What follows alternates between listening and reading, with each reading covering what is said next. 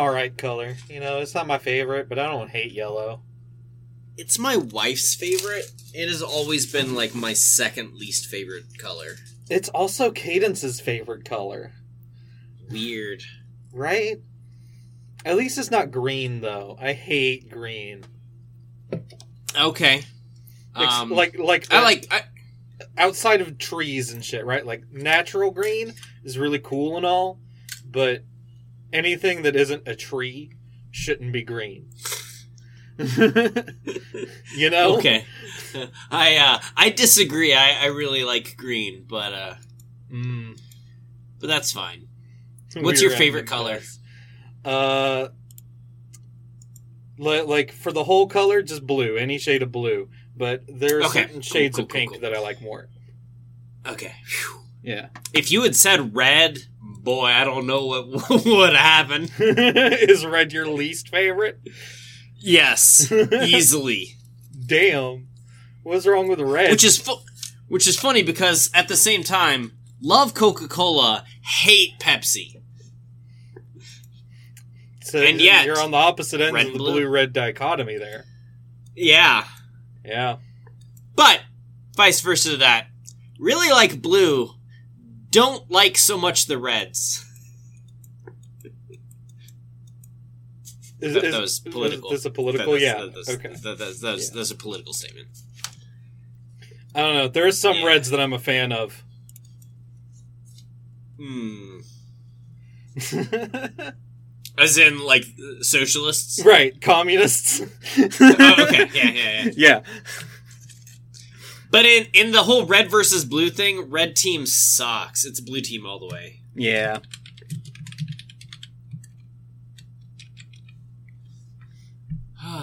You ready for this? I guess. I mean, I'm already recording, so. I mean, so am I. Uh, Oh, good. So I can keep this whole blue red conversation in then. yeah, I, I guess.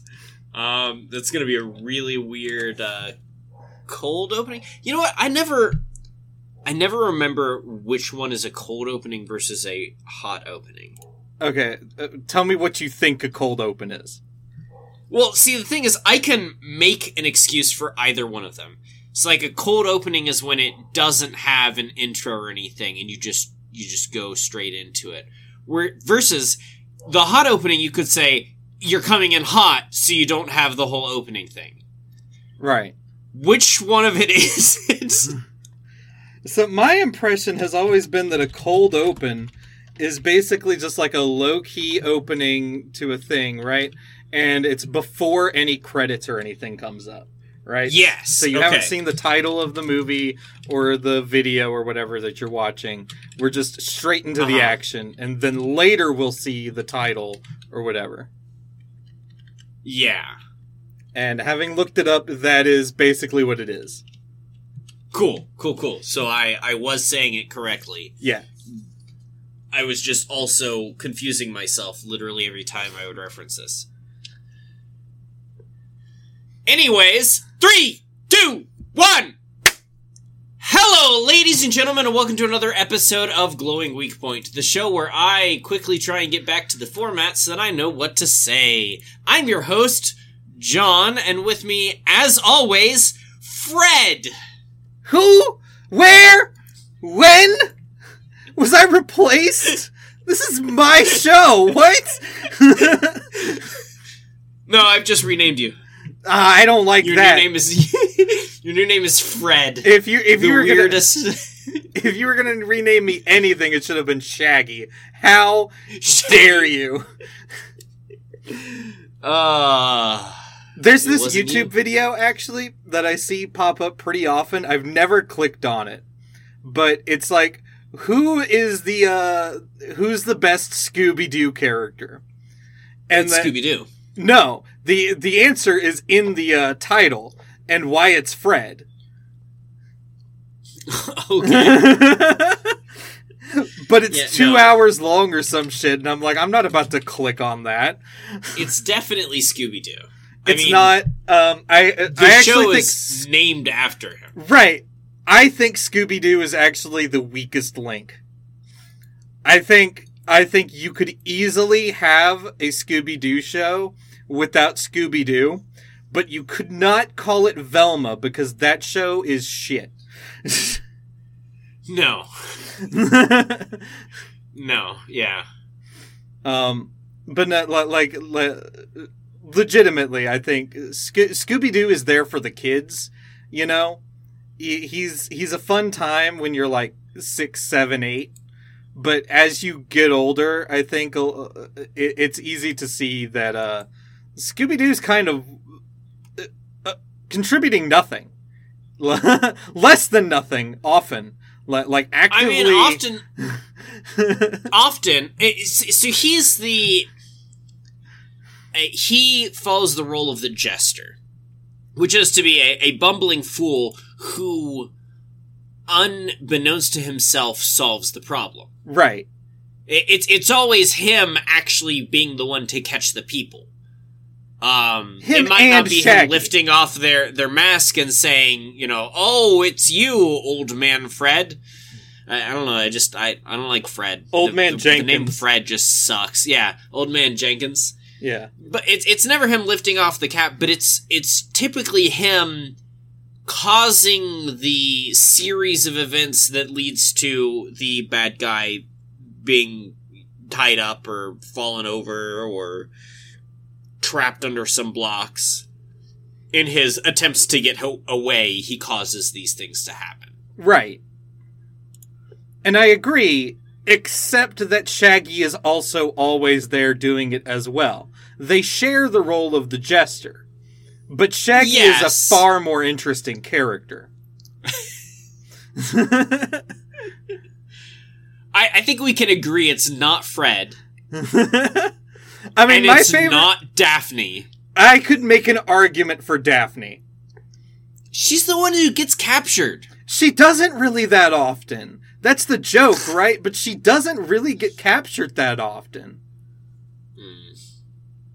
Now, she doesn't hold as much of a uh, central role in solving the problems as uh, Velma and Fred do, right? Yeah, Um, where where wherein Velma solves the problem and Fred takes credit for it. Right. I mean, he. A, a lot of this you also have to look past to the original series and into later series for, because the original Yeah. series has very flat characterization for all of the characters. Um, Absolutely. But but Daphne tends to be like the heart of the group, right? Like everybody likes Daphne. There is there is not a single member of the group that would not be like, yeah, Daphne is awesome. And so she ends up kind of holding the group together in ways that none of the others could. Mhm. Yeah.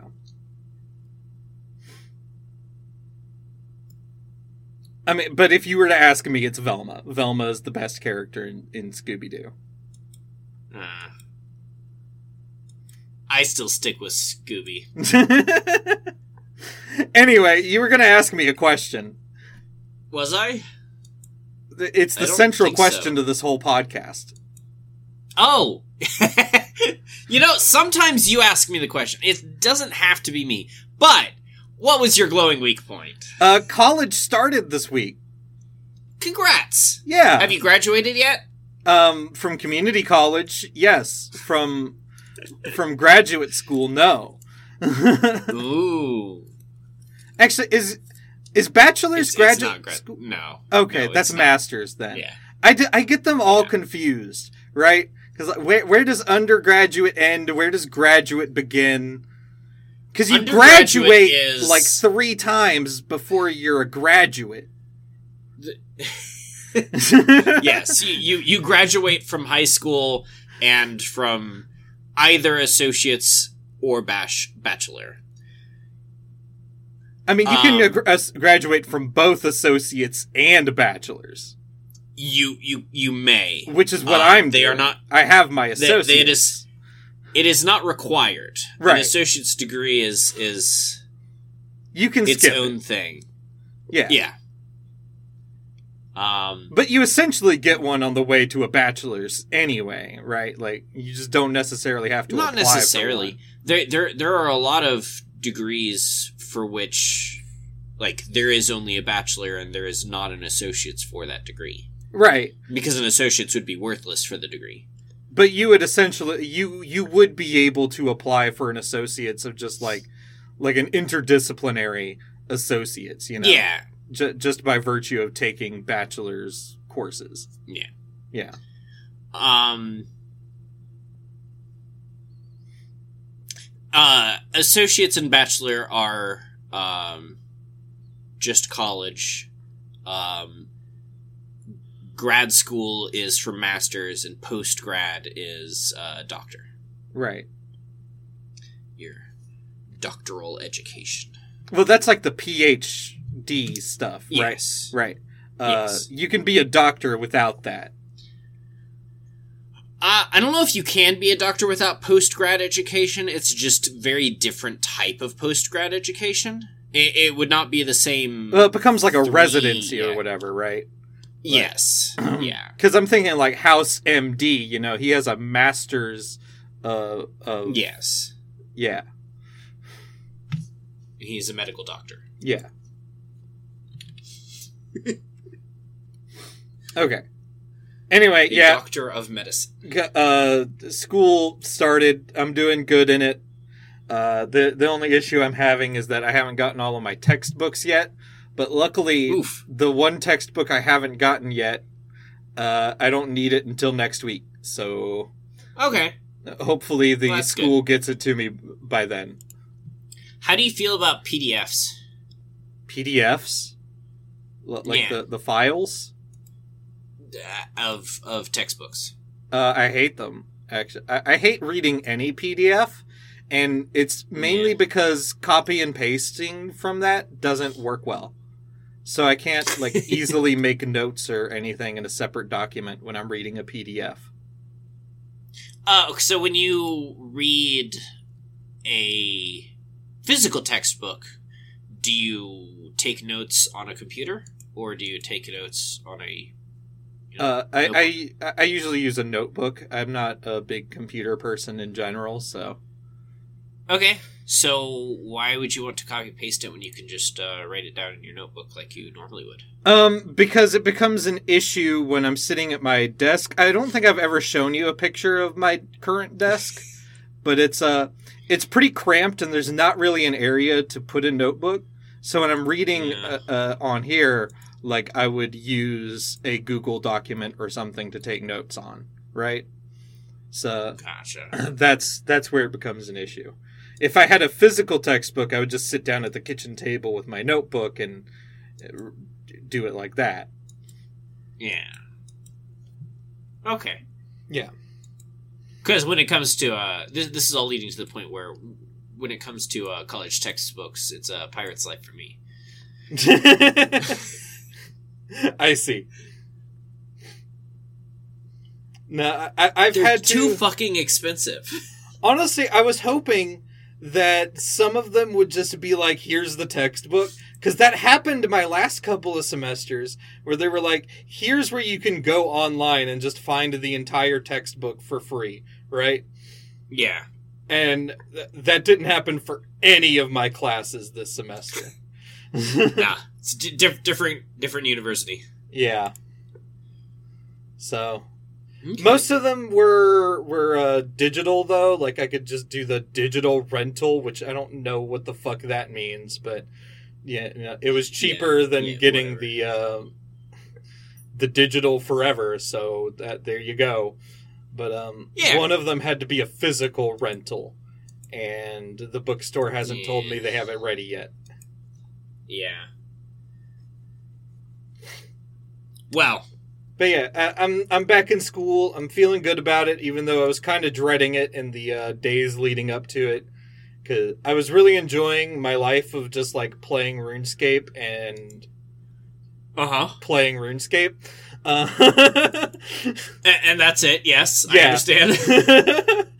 Playing RuneScape, and that is the end of the discussion. right. I, I was enjoying my life of doing that, and now I have to like actually read shit and write shit, and I, I was kind of like, eh, but I'm back into it now, and it's like, yeah, this is fine. Yeah, learning's nice. I have a class that's film studies, and apparently I'm going to have to pick a film to watch like multiple times over the course of eight weeks. Uh, All right, I have a suggestion for you. I already know it's going to be Juno, but go ahead and give me your suggestion. Samurai Cop. No. Okay, I have another suggestion for you. Is it Wolf Cop? No, Oh. it's fucking Samurai Cop. Do it, you coward.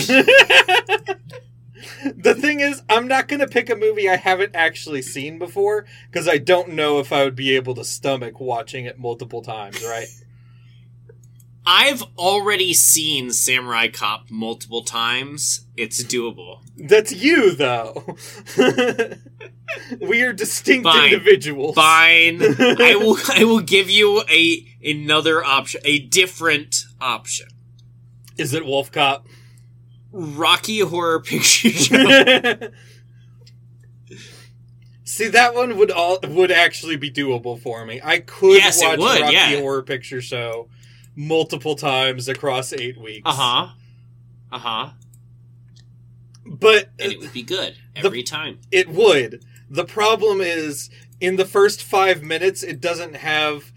Uh, I think it's Bill Hader saying, "That ain't no etch a sketch." while Yeah. while Elliot Page shakes a fucking pregnancy test. All right. Well, I, I I get that. Counterpoint to to backtrack on what I've already said. How many students have done Juno by now? The the professor's got to be bored of that. I mean, it's a classic movie. It's really good. There's a lot to unpack. It's been done. Same is true of Rocky Horror Picture Show. I'm sure Right. many people have done it at this point. I think more think people have probably ever done, done Rocky Samurai Horror Picture Show. I guarantee more people have done Rocky Horror Picture Show than Juno. Well, that's why you should do Samurai Cop. It's perfect. Honestly, the real way to go would be like something completely left field. The Street Fighter movie. Uh, Absolutely nobody's done the Street Fighter movie. uh, let's see. Old French movie. Old I- I French should movie. do. Yeah, yeah, you should do a Pierre Le Feu from Oh god. The Oh, there's this French horror movie where oh god, it's it's fucking disgusting. Um Diabolique? No. Yeah, it's called it's called Inside, right? All right. So Inside is about a pregnant woman who survived a car accident, and uh, a few months later, she's like on the verge of giving giving birth. Uh, her hu- her husband or her boyfriend or whatever died in, in the in the accident. Um, and then suddenly she's being stalked by a woman and it's it's just this woman gets into her house and she's trying to cut the baby out of her and and in the Oh. process of this like her boss comes over the woman kills the boss. Cops show up at one point. The woman murders the cops and it's just like like horrifically gruesome. Just, just like like terrible fucking shit. Um and then the, the the pregnant the main character sets fire to this woman right? And her face gets horrendously burned. But then she somehow survives and wins and murders This is the pregnant shitty movie. no it's it's very good but it's it's disgusting I, I skipped to the end where cops gonna be cops um, confuses uh, Sarah with her attacker and beats her in the stomach with his club, forcing her water to break. yes And the attacker kills the officer and Sarah is giving birth now, and the baby is stuck. Uh huh. And so Sarah pleads for the home invading stalker to perform a cesarean on her with scissors uh, to save the infant. And That's not really what process. happens. That's not really what happens. She doesn't plead with her. Um, she just kind of comes over with scissors and does it apropos of nothing, uh, and murders her while stealing the baby. Yeah, it's not what the Wikipedia says. Uh, the Wikipedia is wrong. It also might be talking about the English version of the movie, which is, is a different thing. uh, I don't know. I mean, this is à l'intérieur. I don't know. Uh, now that I'm remembering that movie, I, am not going to do that either.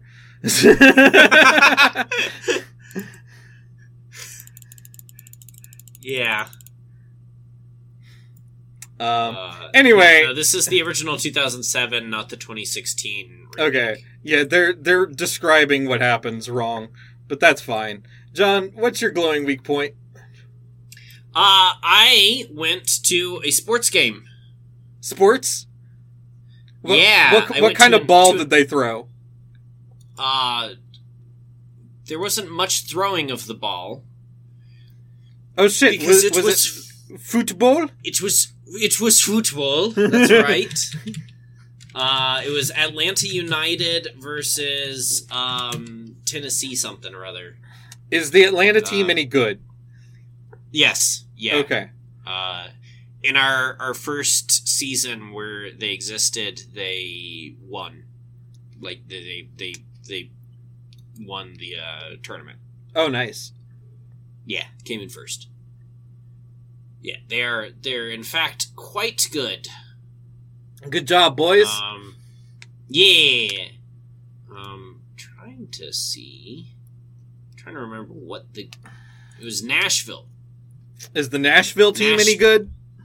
No, Oh, so th- Uh, this was like a the, the the outcome was determined here before they set foot on the the turf, right? yeah, yeah. Nashville Soccer Club versus Atlanta United Football Club. Um, yeah. Uh, we won Of four to zero. Wow, Which, yeah, that's devastating in in, that in is football. yeah. Yeah, we we were there for like it was like the first point. We're like, yeah, yeah, yeah. First point before halftime. Awesome, that's great. Like, you know, we we've we've basically already this game is more exciting than fifty percent of all games in football. right, Um, which can We- end in some- zero to zero. yes, we did actually. Uh, points were made by anyone. It is more exciting than most games. right. Also, the uh, stadium goes fucking wild for it. I mean, like this is this is on the heels of us having gone to uh, uh, a Braves game earlier this year. Uh-huh. Um, or, uh, it was it was a Padres game at the Braves Stadium with the Braves there. But I'm sorry, yeah, a it was Padres game. no, no, no. That's fun too. Um, no, it was it was a, it was a San Diego Padres game that took place at the Atlanta Braves stadium with the Atlanta Braves, but it was a Padres game. Um, and you know they they make a, a pretty big to do about you know the the Braves uh, scoring a, a run. You know, there's there's fireworks and the announcer gets all excited and there's cheering in the stadium. Has nothing on soccer. Every time we scored a goal, Uh huh. fucking flames shooting up. What? Uh, there's there's a full train horn, People like- brought like- pyrotechnics. like like big old choo choo train filling the stadium horn. Um, there's like the the music gets all loud, but it doesn't matter because the voices yelling out are even louder. it's intense. God, who knew America had football hooligans? Oh, and and also there's things like uh, we went to the the the Padres game and uh, Kristen was able to bring like knitting and stuff and, and was able to do that during the the downtime and yeah they they are very careful about you bringing in anything to uh, the soccer stadium because uh, soccer fans get violent Uh huh. yeah, you, you, you can't bring in anything that could be considered a weapon, uh, or used to make a weapon, or if you look sideways at it, might be considered a weapon. What do you mean? This is America. I should be able to bring my submachine gun. I don't doubt there was one there that someone got in somehow, but it was intense, and uh, we whooped their asses, so that was a lot of fun. nice. Um, drank a lot of uh, expensive beer. It was Blue Moon, so uh, really dirt cheap, awful beer. But we drank it. Should have been Pabst Blue Ribbon. Uh, they, we couldn't find PBR. Wow. Yeah, that typically that would be our go-to because like PBR is incredibly cheap, but still quite drinkable. it's no uh Miller Coors. Miller High Life. yeah. Oh well, uh, I don't know. High Life isn't drunk much over here. It's it's Miller Lite. Ugh. Who the fuck drinks a light beer? Get out. I don't. I, it's like, I, what if I could drink my beer and get drunk, but I didn't have to taste anything good? That's what if that's I kind of. You know how all beers have that like piss aftertaste? What if that was just Yeah, the taste? But if it wasn't the aftertaste, it was just the full taste. yeah, that's a light beer. Yeah, I I don't disagree. Um, but yeah, it was it was fun. We we got some uh, some brats and some hot wings and and enjoyed our time there, and, and we won, and it was good. awesome. Yeah, very much enjoyed it. Glad you had a good time. Uh huh. And also, it was surprisingly inexpensive. It was twenty bucks a seat. Oh, So that is Like- very cheap. yeah. Now parking was a pain in the fucking ass. Yeah, because it's downtown Atlanta, right. but tickets themselves were, were not bad. Okay. But yeah, um, that's yeah, that's that.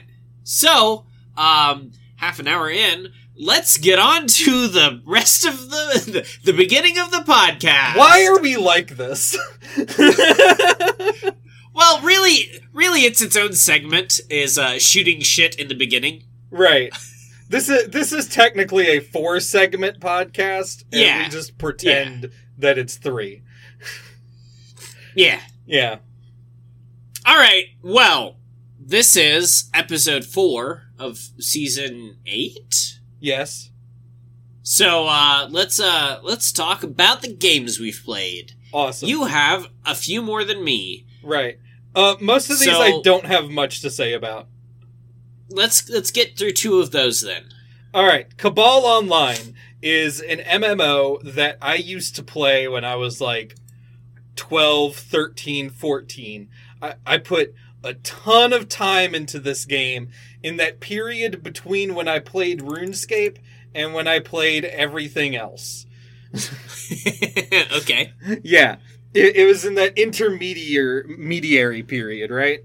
Um, Gotcha. Yeah. and it had a really cool story i remember uh and it had this the uh inventory system where you had to like like keep track of what you had in your inventory right because if you picked up a great sword it took up eight spots in your inventory oh. Yeah, if you picked picked up a helm, it took four spots in your inventory. It was one of those kinds of games, right? Um, yeah. and I I loved those styles of games. Uh, Yeah. I used to love those too. so I was like, talking to uh some some you know RuneScape clan members, right? And, and we were talking about old MMOs that we used to play, and I was reminded of this one. And so I went back and I started a, a character in there, and uh, the game is still kind of there. So it has this really cool skill system where, uh, as you level up, not your character, but like your honor points or whatever, you Yeah. gain more skill slots in order to learn more skills. Um, and then you can level up the skills as well by uh, using using points on them. Um, okay. And so that's still there and that's still cool. The problem Yeah. was everything else. Uh, okay. I don't remember the story being written so flatly or with so many spelling and grammatical errors, but they're definitely there today. yeah. and it's real rough to read sometimes. Um, and the inventory system has been simplified to where everything just takes up one spot. And and you can Aw, tell that's lame. you can tell that they changed it and they changed it half-assed because some of the items like the great sword and so, some like outfits and shit don't fully fit inside of one of the uh one of the spots they kind of overflow into other other areas so Yeah. they just took the original size and kind of like shrunk it like it's the same model or whatever right and they just shrunk it to what they wanted it to be but they didn't even like match it correctly Yeah. yeah so that was disappointing um i'll probably continue going back to it just to see what it's like. Cause once you hit like level 52 you get to jo- join like a nation and then with the big selling point of the game is there's these like nation wars right and you can participate Oh, okay. in those after level 52 so i'm gonna Yeah. I'm gonna try and get to that point and see see how the PvP is still now. You Yeah. know, hmm that'd be cool. okay. Uh, Next. the next one is Among Us. Uh, I've been playing this again with the RuneScape clan members, um, and it's still really good. Uh, they've done a lot with it since you know 2020 when it blew up. Um, there's now there's different roles you can take in the game itself. Uh, not really take, but are given to you. So imposters can shapeshift into other crew members. So oh. if you see Glenn murder you, right? It's not necessarily 100% that it was Glenn who killed you. It could have been Wombat shapeshifted into Glenn. Yeah. Yeah. And, and if other people see the murder murder that can like like get uh, the wrong person evicted, right? hmm Yeah. So th- that's fun. Um, on the crew member side, you can be an engineer, and engineers can use vents to move around. Ooh. Yeah. So now, But when if you someone sees you popping out of a vent, then you better claim engineer the 1st Mhm. meeting that you get. yeah, yeah. you better. Um, and then there's a scientist role where you can check vitals at any time. So so you can like open it up and see like, oh, somebody died, and you don't have to be in the admin room to do that or whatever. yeah. Uh, and then finally, after after you die, there's a chance of you becoming a guardian angel, and you can follow people around and give the Okay. give crew members like a 10 second or 5 second shield. I don't remember how long it lasts, but but like a short shield to protect them from uh, being murdered by the imposter. That's nice. Yeah. Um, and that's really the only way the game itself has changed.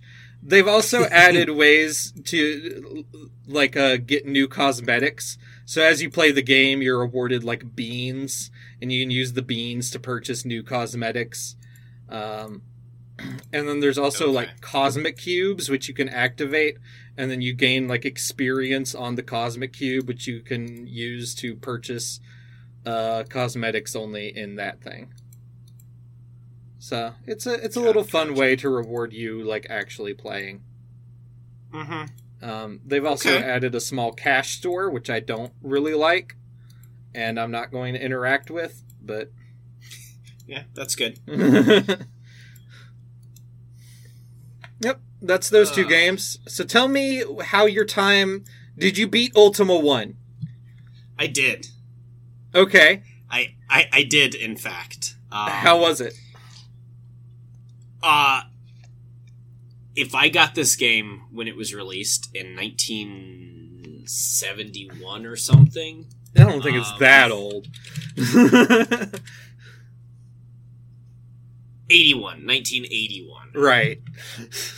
Uh, if I got this game when it was released in 1981, I would probably play this game five or six more times. Damn, at that good? Yeah, no this this game is fascinating. Here's here's the proof that I won. Um, thou art victorious. Oh, you a Eh. picture in general? Okay. Yeah. Oh, yeah. nice. Uh huh. I, I defeated the uh, the evil um, sorcerer Mondain. Mondain. Uh huh, Mondain. And uh, yes, and returned the the lands of Lord British to their uh, their uh, peaceful state. Uh, you might remember Lord British from another game we talked about.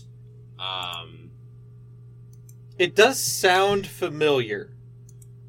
because at one point we talked about Akalabeth, the world of Doom, and that was the original to that that was that was like the prequel. It's not technically Ultima, but um it, it is. It's related. Yeah, I mean the main character or the not even the main character, the the leader of the the thing is uh, Lord British, and you go underneath Lord British's castle to the dungeons of Akalabeth underneath. I Um, see. Yeah. Uh, Ultima is whack Oh, because it is your typical sword and sorcery. I mean, you start out with a dagger. You can level, you know, you can you can buy better weapons like a mace or an axe or a sword or a great sword or bow and arrows are actually one of the best weapons because range is just good. Um. Uh, yeah, things like that. Um, and you know you you go talk to the king you get a quest from him you go into the dungeon you fight against spiders and uh, liches and rats and bats and zombies and gelatinous cubes We love gelatinous cubes. oh Every yeah, game yeah. needs a gelatinous cube. and uh, we love that they're dicks and they sometimes just dissolve your armor like Yeah. pieces of shit It's so good. We all love that. yeah absolutely um Definitely don't have But then I- nightmares of that from when I played Dra- Dungeons and Dragons online. Yeah. Uh, but then, uh, flip side of this, um, when you are, uh, when, once you reach level three, um, levels, the only thing levels do is they, uh, grant you the access to purchase certain things. Like, there are certain things that just aren't available in stores until you level up. Um, but they also increase the number and difficulty of enemies on the world map. ah. So, So you don't really want to level. kinda thing. Yeah, yeah. Um, but uh, you really do want to get to at least level three, because at level three everything gets unlocked, and you get the best armor, which is reflect armor, and you get the best. Uh, well, you can you can buy the the bow and arrow, which is the best weapon that's sold, but you can also buy um, transportation. So you can you can just walk throughout the the lands of Lord British, which is where you start. And there's a there's a couple castles and uh like eight different cities and like 12 different dungeons. Oh, by the way, dungeons are randomly generated uh when the game starts. Oh, So, uh, yeah, the the layout is uh, unique to your game. Now, there are certain things. It's always a like, it's an eight by eight grid, and it is a um. Uh, there the the ladders up and down are always in the same spots. okay. Um, but there's like walls are in different places. Uh, uh, doors are in different places. Hidden doors. Um, random barriers that just block your path. So you have to actually draw your own maps. Oh, So I, I got a. I I I found a, a simple guide and I um, printed it out so that I could do it. I actually did hand draw my first two floors uh, on on just uh, grid paper, but then I found this to make it easier. Um, and uh, you can see that I only uh, charted down to level three because I cheesed it the rest of the way.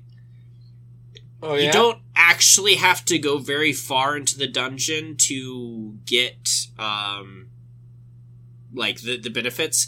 Um I'm just going to take a lot of time talking about this because it's the game I talked about or I I, I worked on the most and we talked about me playing this. Um every time you go into the dungeon, um well okay, you're moving around on the overworld, uh that uses up food. And you could buy food in town.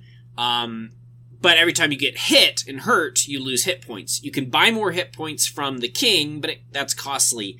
What's better is to go into a dungeon, which does not cost you food once you're in there, and you kill things, and then when you leave the dungeon, it gives you an amount of hit points based off of how deep you went and how many things you killed while you were in there. Huh. So, usually, it's more than when, what you went in with. Like, it's more than what you lost while you were there. Right. So, you go in with, like, the 200 or something you start with, and you leave with another 200.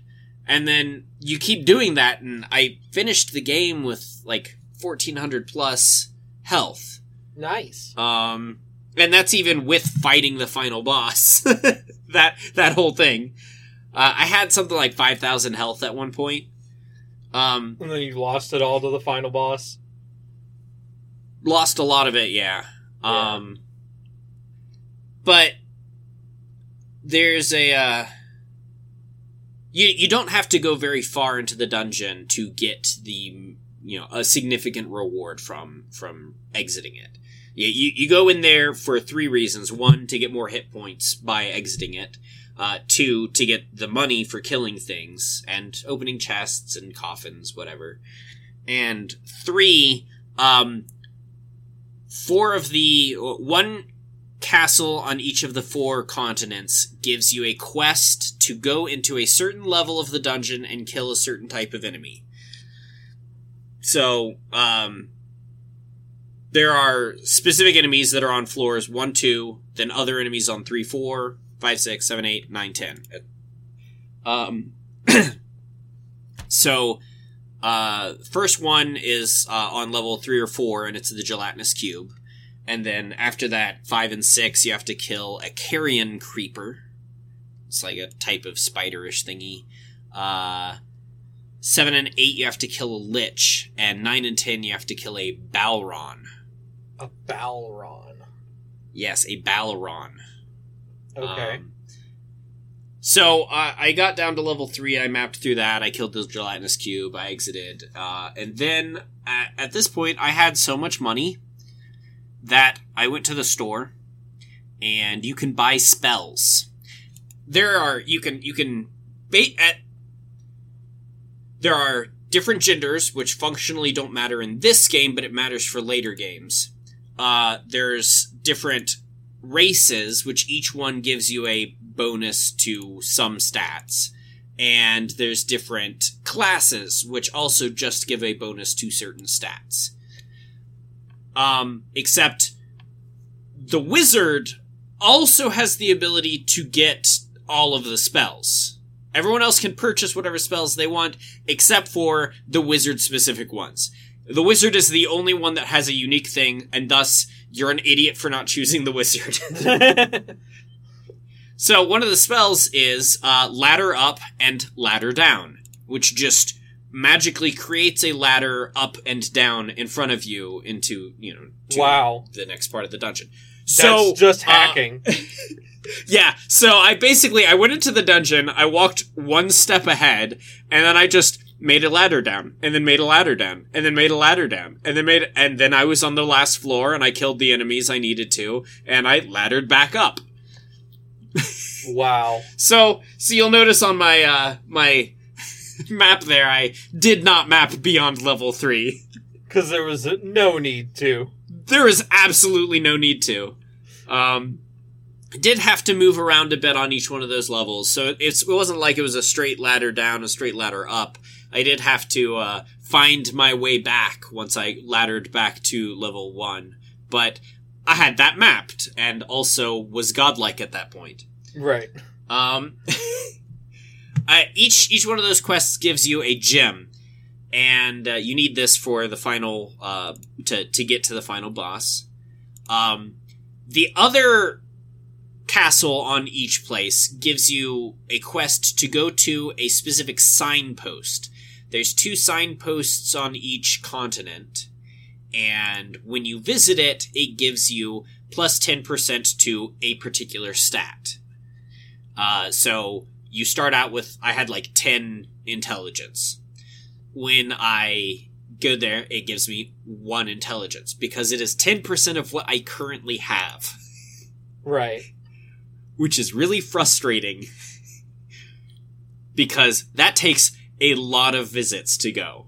Yeah. I mean, it gets it gets easier as you go on, in that like eventually you start getting nine, and and so when you have ninety um, stats, but ninety nine is the cap. So the last two rounds are really fast, and that's it. Um, but that's why it doesn't matter what class you pick to start because you just visit all the stat the the signposts after you get to that point, and you unlock like you you ninety nine all of your stats. ah. Um, yeah. Um, and then visiting the castle gives you the extra strength. That's the only way to get strength. Um, So pick and that, wizard. that has it reversed. Uh, it's 10% of what you don't have. what? So it starts out real fast of you getting like, man, I got nine points of strength this time. And then it gets to the end and you're like, I'm getting one. This sucks. Yeah, so I I did cap all of my stats. Um, there is one signpost that gives you nothing, and there's another signpost that gives you the neck the lowest or the the most powerful. Um, no, it gives you the the least powerful weapon you don't currently own. So if you keep going back to it, each time you go back to it, it gives you the next most powerful weapon. All the way up, and this is the part where you're gonna love, uh, through pistol, oh. light sword, phaser, and blaster. Uh, what? And, uh, yeah, by the way, um, I thought this was the- a sword the, and sorcery game. the, the starting transportations are, you know, horse, um, uh, boat, uh, frigate that, that gives you like more more attacking power as you're sailing through the seas. Uh, it also takes us that when you're moving in the world, it you can move further before it takes food. Um, and then uh, the best one you can get is Air Car, which looks like a fucking land speeder from What? Star Wars, and it flies over uh, land and water, but not not mountains or, or trees. So there's there's some trouble there. But uh, yeah, it, it also goes the fastest. So I mean, to be fair, the Yeah. speeders in Star Wars also had problems with trees. Stormtroopers Yeah. learned that pretty quickly. So you you you get on your air car, you travel around all these things so that you can get your your li- light sword and blaster. Um, and then once you've gathered all these things, uh, you you you can learn by going to the pubs. There's a pub in every town, and if you go and talk to like buy it buy a drink at the pub, then um, the bartender will sometimes tell you a story. And after doing this a bunch, you can you can find out what you need to know, which is that the evil sorcerer Mondain is invincible. He's literally invincible. He created a gem that is now unbreakable that cr- makes him also unbreakable. So he's just literally unbeatable. The only way that you could beat him is by maybe going back in time I'm sorry? And uh, only a space ace would be able to convince a princess to tell you where the uh, I'm time sorry? machine is. So yes, uh, once you've defeated uh, all the dungeons and leveled yourself up as much as you can, then you go and you buy a fucking space shuttle, blast off into space, dock at a um, space station, which, by the way, uh, has to be pixel perfect. What? the The space station has a little um like like a little C thing, and you have to fit your nose into the C. It is literally pixel perfect, and you have to just like. Bzz, nope, nope, too far. Turn around. Bzz, nope, nope, still too far. Like until you are exactly right to fit into the space uh, Terrible. station. Yes, that is terrible. And then uh, you can pick one of the other ships, hyper jump your way to another star system, Excuse and me? then uh, fight the what look like Tie fighters uh, in a first person cockpit view where you are tracking them, and it does track them. Like like if they get to the end, like you you try and like lead with your cursor so that uh and I don't mean mouse cursor. The entire game is WASD and uh uh keyboard for like F to fire, H to hyper jump, uh K to climb, um A to attack. Yeah. So this is like, like, if you're. Dragon Quest became Doctor Who three quarters of the way through the game. and uh yeah, you do that, and uh, once you kill twenty of these uh, ships uh, throughout the different uh, solar systems that you're flying through, uh, which if you get hurt too bad by them, you have to go back and redock and pick a different ship, which costs uh, five hundred gold every time, which is an enormous amount of money. Yeah, terrible. I, I I think the most I ever had was two thousand, and that was before I went uh, to to space because I knew I would need lots of money. Um, yeah. Uh, so you you're up there. You kill once you kill twenty of them, you are a space ace. You get to go back to the castle.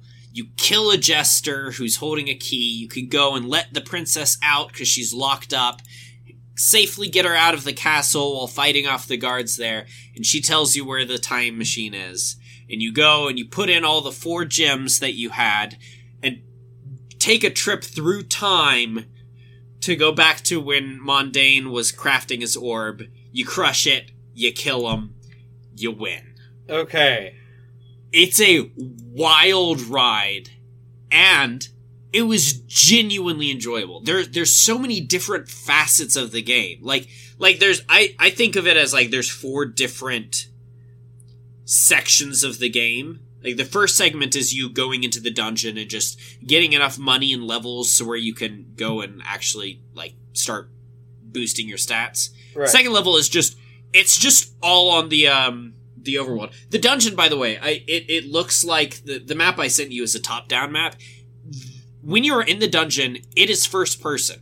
Oh, and there are like you you are moving through the dungeon first person fighting enemies that appear before you they like approach you you can see ahead of you to style. like yes it is a completely different thing like there, there's so many parts of this that are just a completely different thing because like you you start out right next to a castle you go in the castle and it's still top down and you're, you're just still moving around top down. You exit, you can fight enemies on the overworld, whatever. You go in the town, it's still top down. Uh, and then you go in the dungeon, you're like, oh, this is different. and then you, um, uh, like once once you're you're done in the dungeon, you you travel throughout the overworld, visiting all the signposts. You can't visit the same one twice in a row, obviously, because then you would just sit there and keep pressing E to enter and and and get all your sets to high. So you have to like bounce back and forth between them, and uh, and also you need to visit the the castles to talk to the kings to uh, uh, you know obtain the quest to visit specific signposts so that you can go get your strength from them. Um, yeah, it's a whole thing, and it that that part of the game a little grindy. That wasn't the most fun. It was exciting, like exploring and seeing things, um, and it is fun riding around in the air car and killing uh, hydras and dragon turtles and Ness monster, which is definitely just the Loch Ness monster. right. Um, uh, giant squids, uh, knights and orcs and wandering necromancers and um, and then once you're done fitting filling all your stats, then it's the space game. Which again, completely different game. Right. And then you rescue a princess, get your orbs, and fight the the the final boss.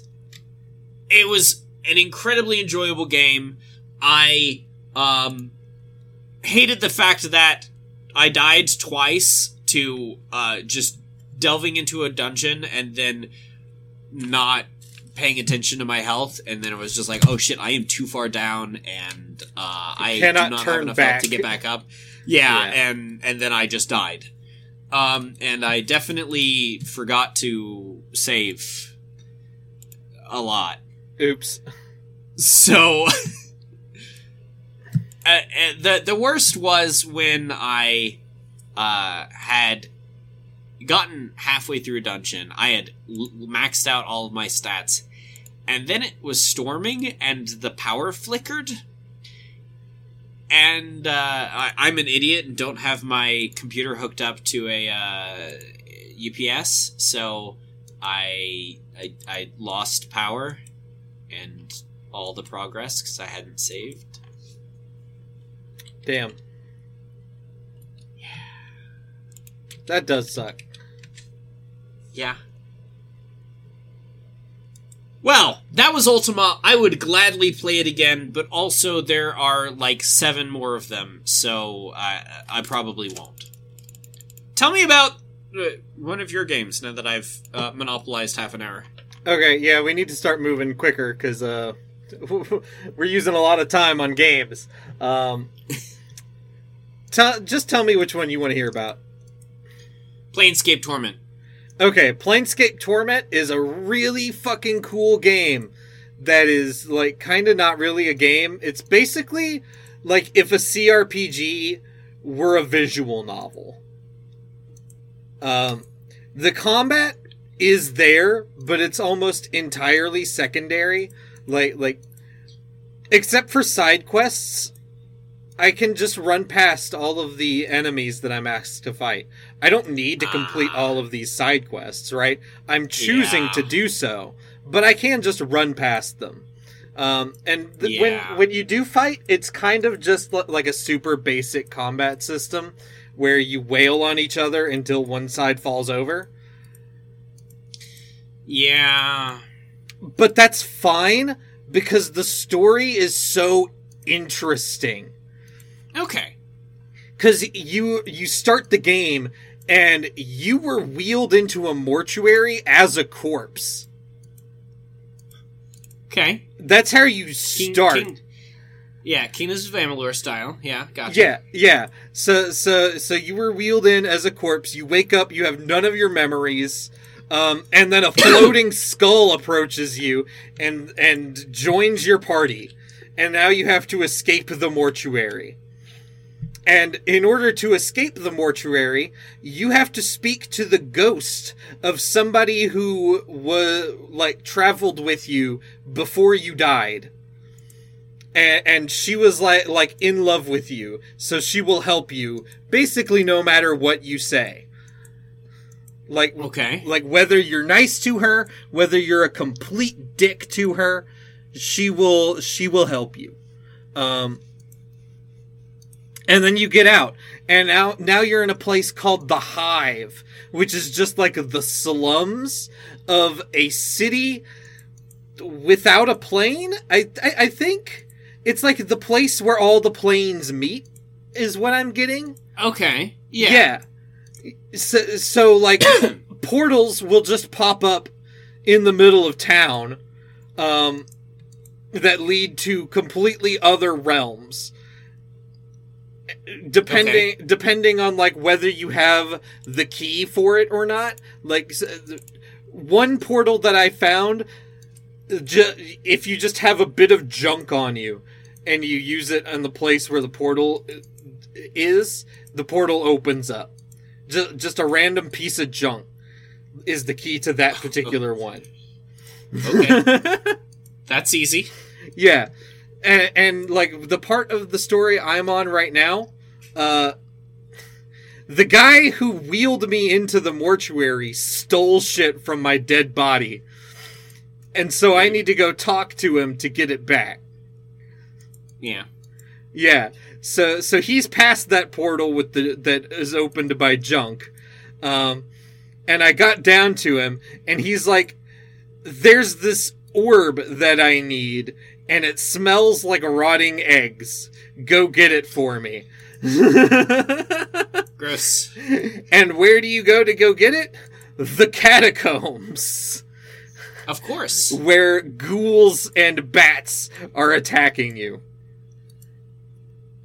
But I easily Okay. spent what, what? How much time do I have in this game so far? um, I easily spent seven hours getting to that point. Just Wow. Just exploring the town. I helped a woman who got trapped in the uh, in this town 30 years before by wandering into a portal. I found a person who could like control the planes and help lead her back to her home. Yeah. That's Like- cool. Yeah. Um, I walked into a bar that is warmed by the heat of a man who is eternally on fire. Oh, that's unfortunate. Yeah. His girlfriend That's- that's s- sits, sits beside him at the entrance to the bar, explaining who he is. uh, that's also where I Uh. found my next party member, who is is, is a Githzerai or some shit. Is basically like an elf. Um, Okay. like a an old bald elf uh who I don't really know his whole deal yet except that he has a sword that changes depending on how he feels. Huh. Yeah. And also, I'm getting the idea that a lot of these people I'm running into, both party members and just regular people, have met me before. Some of them explicitly say they have, and then others, the way they act, just kind of like imply that they've met me before. hmm A- and sometimes it seems like they liked me, and other times, very much not. So, the the whole game is basically about finding out who I was. That's pretty cool. Yeah, It's a, sounds like a fun game. yeah, it's a very cool uh, narrative game. Mhm. Yeah. All right. All right. Well, I've been playing um, Idle Skilling for nine months now. I think. Yep, I see it pop uh, up on Steam every now and then. Case Yeah, and More the- is the- playing. Yeah. The initial reason why I started playing it was because it had a uh, crossover event with Eidolon, the other game by the same developer, where if you reached certain points in Idle Skilling, you got things in Eidolon. right. And uh, I assume that's I have- over by now. I no no. I mean, it's. I don't think it'll ever be over because uh, th- there's no reason to end it. Okay. Um, But you have I have now beaten that. Yeah. I have I have now beaten that. I am at the point where I have reached the final enemy that can be fought. Um. Uh, I uh, yeah, I am. I I can instantly craft every single item when I like after restarting. Like after completely resetting everything, I can still instantly uh, buy everything. Um, there's there's very little that I haven't beaten. So there's um I I have yet to get all of the different types of pets. Only because the one pet I'm missing requires me to be good at basketball in game. what? And I'm I'm not good at basketball in this game, so I I it's a it's a mini game that you can play once a day. And um and I'm I'm not good at it. I have It's to not get, like, Wii Sports six- basketball, is what you're saying. no, no. Um, and I I have to get sixty points, and I think my best is like nine. So The- we Um, can just write that one off. We can we can move past I- it. uh, I'm I'm working on getting my wife to to to play it for me. That's Um, cheating, Jon. No, no, it's not. Um, there's some things in the uh the spelunking that I haven't uh finished. Um, so working working slowly at that. Uh, not really pushing too hard because it doesn't matter. Uh, and I I'm still trying to hit level 400 with um my laboratory work with with the pets. Um, I'm level 374, and I might have screwed myself up because it it's gets exponentially harder, and I might have tried doing something too soon. But YOLO. yep. Um, so yeah, uh, this is probably the last time I'll talk about idle skilling because uh, like the impetus everything. was me doing the Eidolon stuff, and I I did. I still don't play Eidolon um, anymore, but I I did do this. now you have all the stuff when you go back to it. Yep, if I do. So yeah, that that's that's that. Tell me Okay. about Littlewood. Okay, I didn't play as much of this as I would have liked to.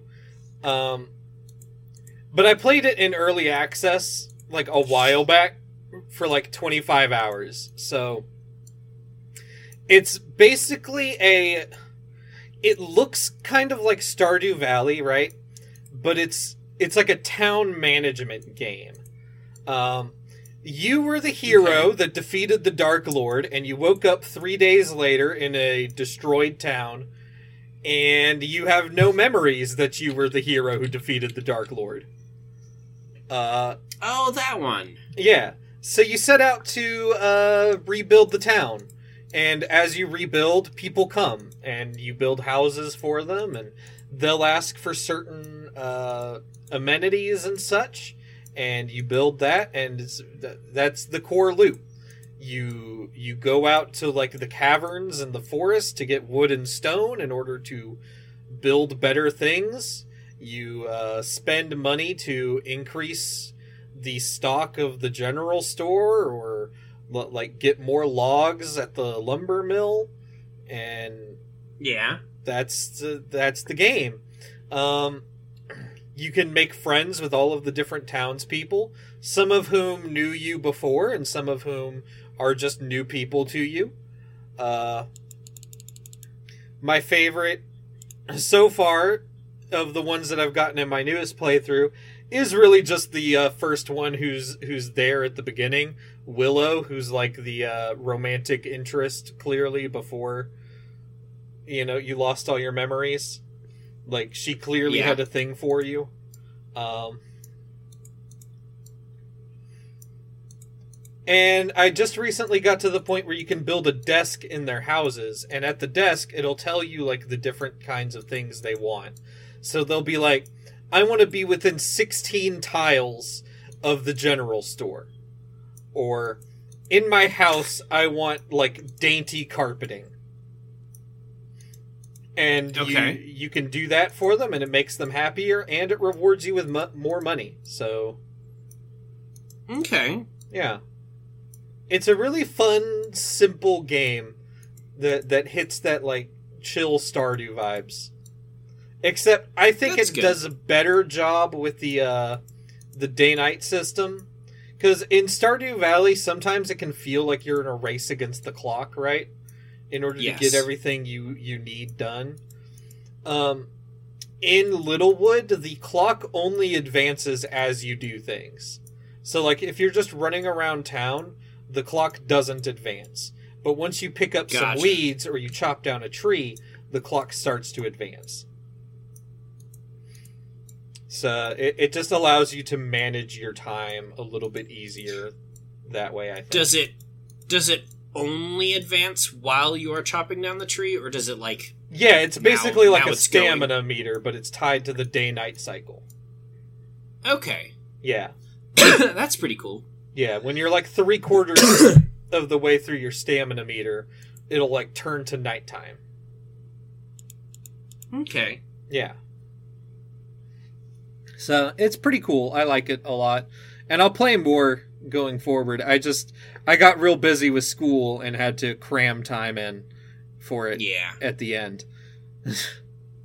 Yeah. I understand. Yeah. Okay. Uh, oh, um. r- wait, real quick. I'll knock out RuneScape as well.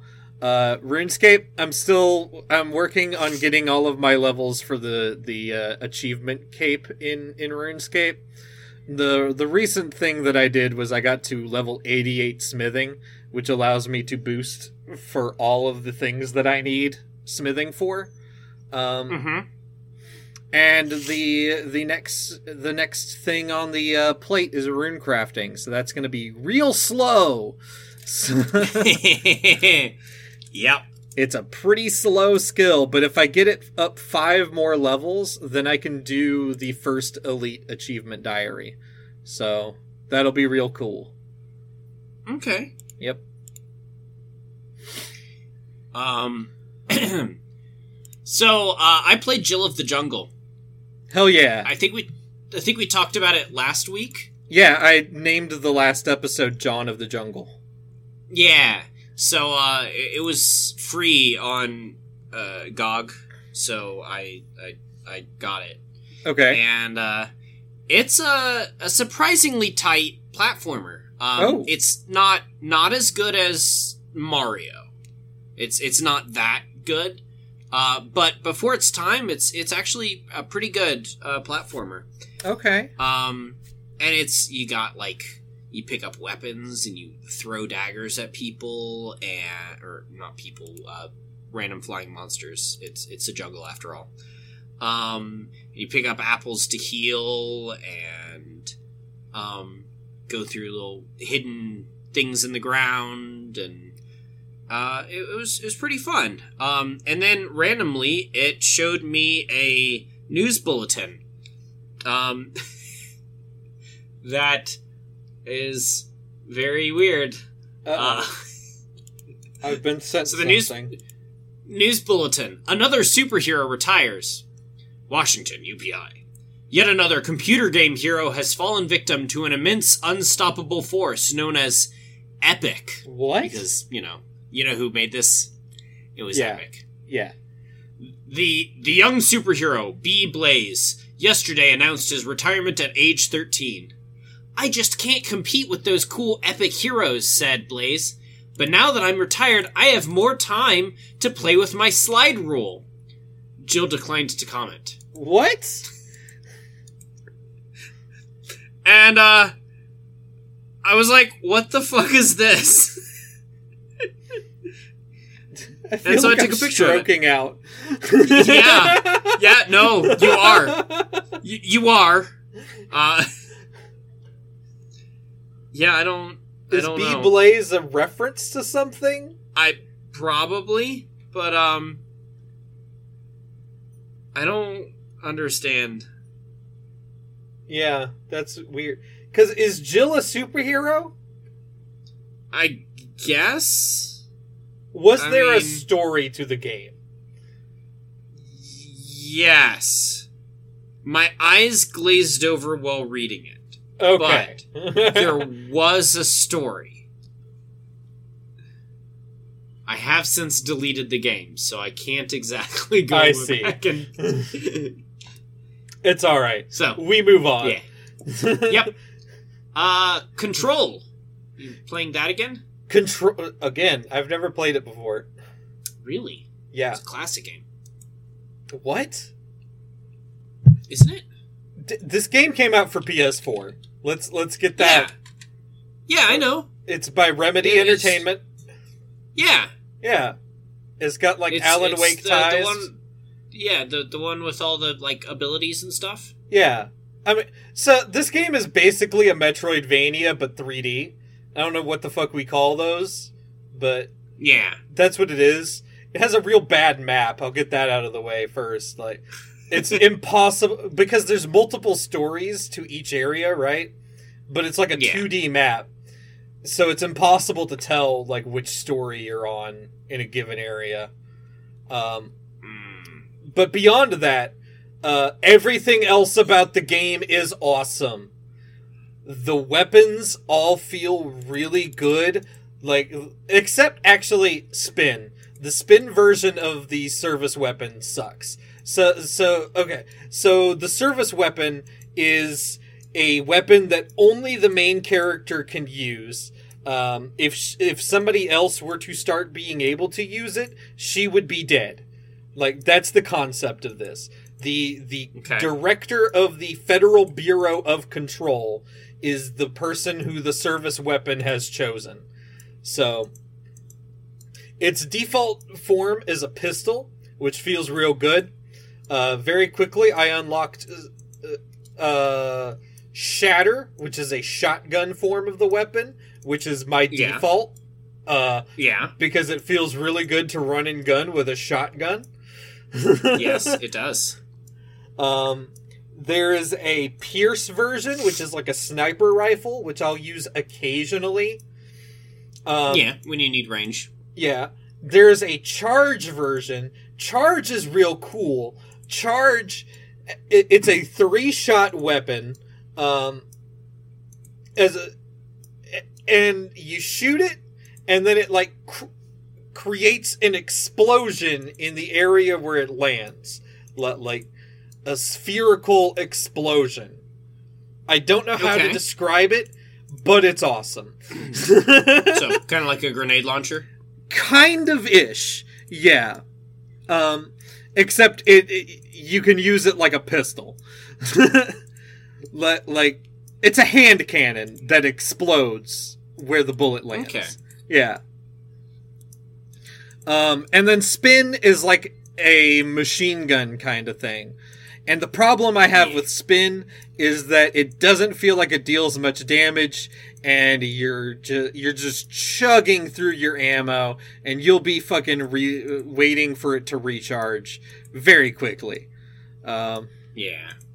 so I'm not a fan of spin, but all the other versions of the weapon all feel like like I'm switching between them as I move to different areas, right? Like they all have a use case. Yeah. Yeah. Um So the concept of this game is that uh what's her name? Jesse, I think is her name, the main character. has come to the Federal Bureau of Control in order to look for her brother, who was taken from her 17 years ago after some incident wherein they uh, tapped into forces unnatural to this world, and all of the adults in their town disappeared. Uh, her brother was taken by the Federal Bureau of Control, and she's been looking for him ever since. She is accompanied by an entity that doesn't really speak so much as it does just like give her vibes or whatever. She calls it Polaris, and it's it's related to whatever the fuck they tapped into 17 years ago. Yeah. Yeah. Um, so she enters the Federal Bureau of Control, and the coolest thing that a game has ever done in its first 10 minutes happens. You can explore the lobby of the building, um, and then you start heading up, and you you walk down a hallway and into like an office area. And at the end of the office area, you run into the janitor and you talk to the janitor and he's like you can take the elevator up and then i walked back into the same hall that i had been in before but now there was an elevator and i was like what the fuck and i It's pretty cool. i tried to go backwards but now there was a wall in the office area that blocked my it seemed like there was not a lobby anymore Yeah. Um, so that was real cool. And that kind of stuff keeps happening throughout the game because the building they're in like shifts and changes on on its own whims. It's really interesting. Yeah. I mean, it's the Bureau of Control. Yeah. Um. And, and so, and then as you progress through the game, you unlock different abilities as well besides the gun. Like the first one, everybody knows. If you if you've heard about Control, you know about launching, which is Jesse grabs shit from around her and throws it at the enemy. Right Yeah. and that is by far the coolest ability in the game. Um, I am using Yeah. launch all of the time. It's basically like I use launch at enemies until I can't anymore because I'm out of energy. Then I shotgun them down, and then by by the time I'm out of ammo with my shotgun, I can launch again. Yep. That's what it's there for. and it's a really fun loop. I love it so much. Um, but there's also other abilities.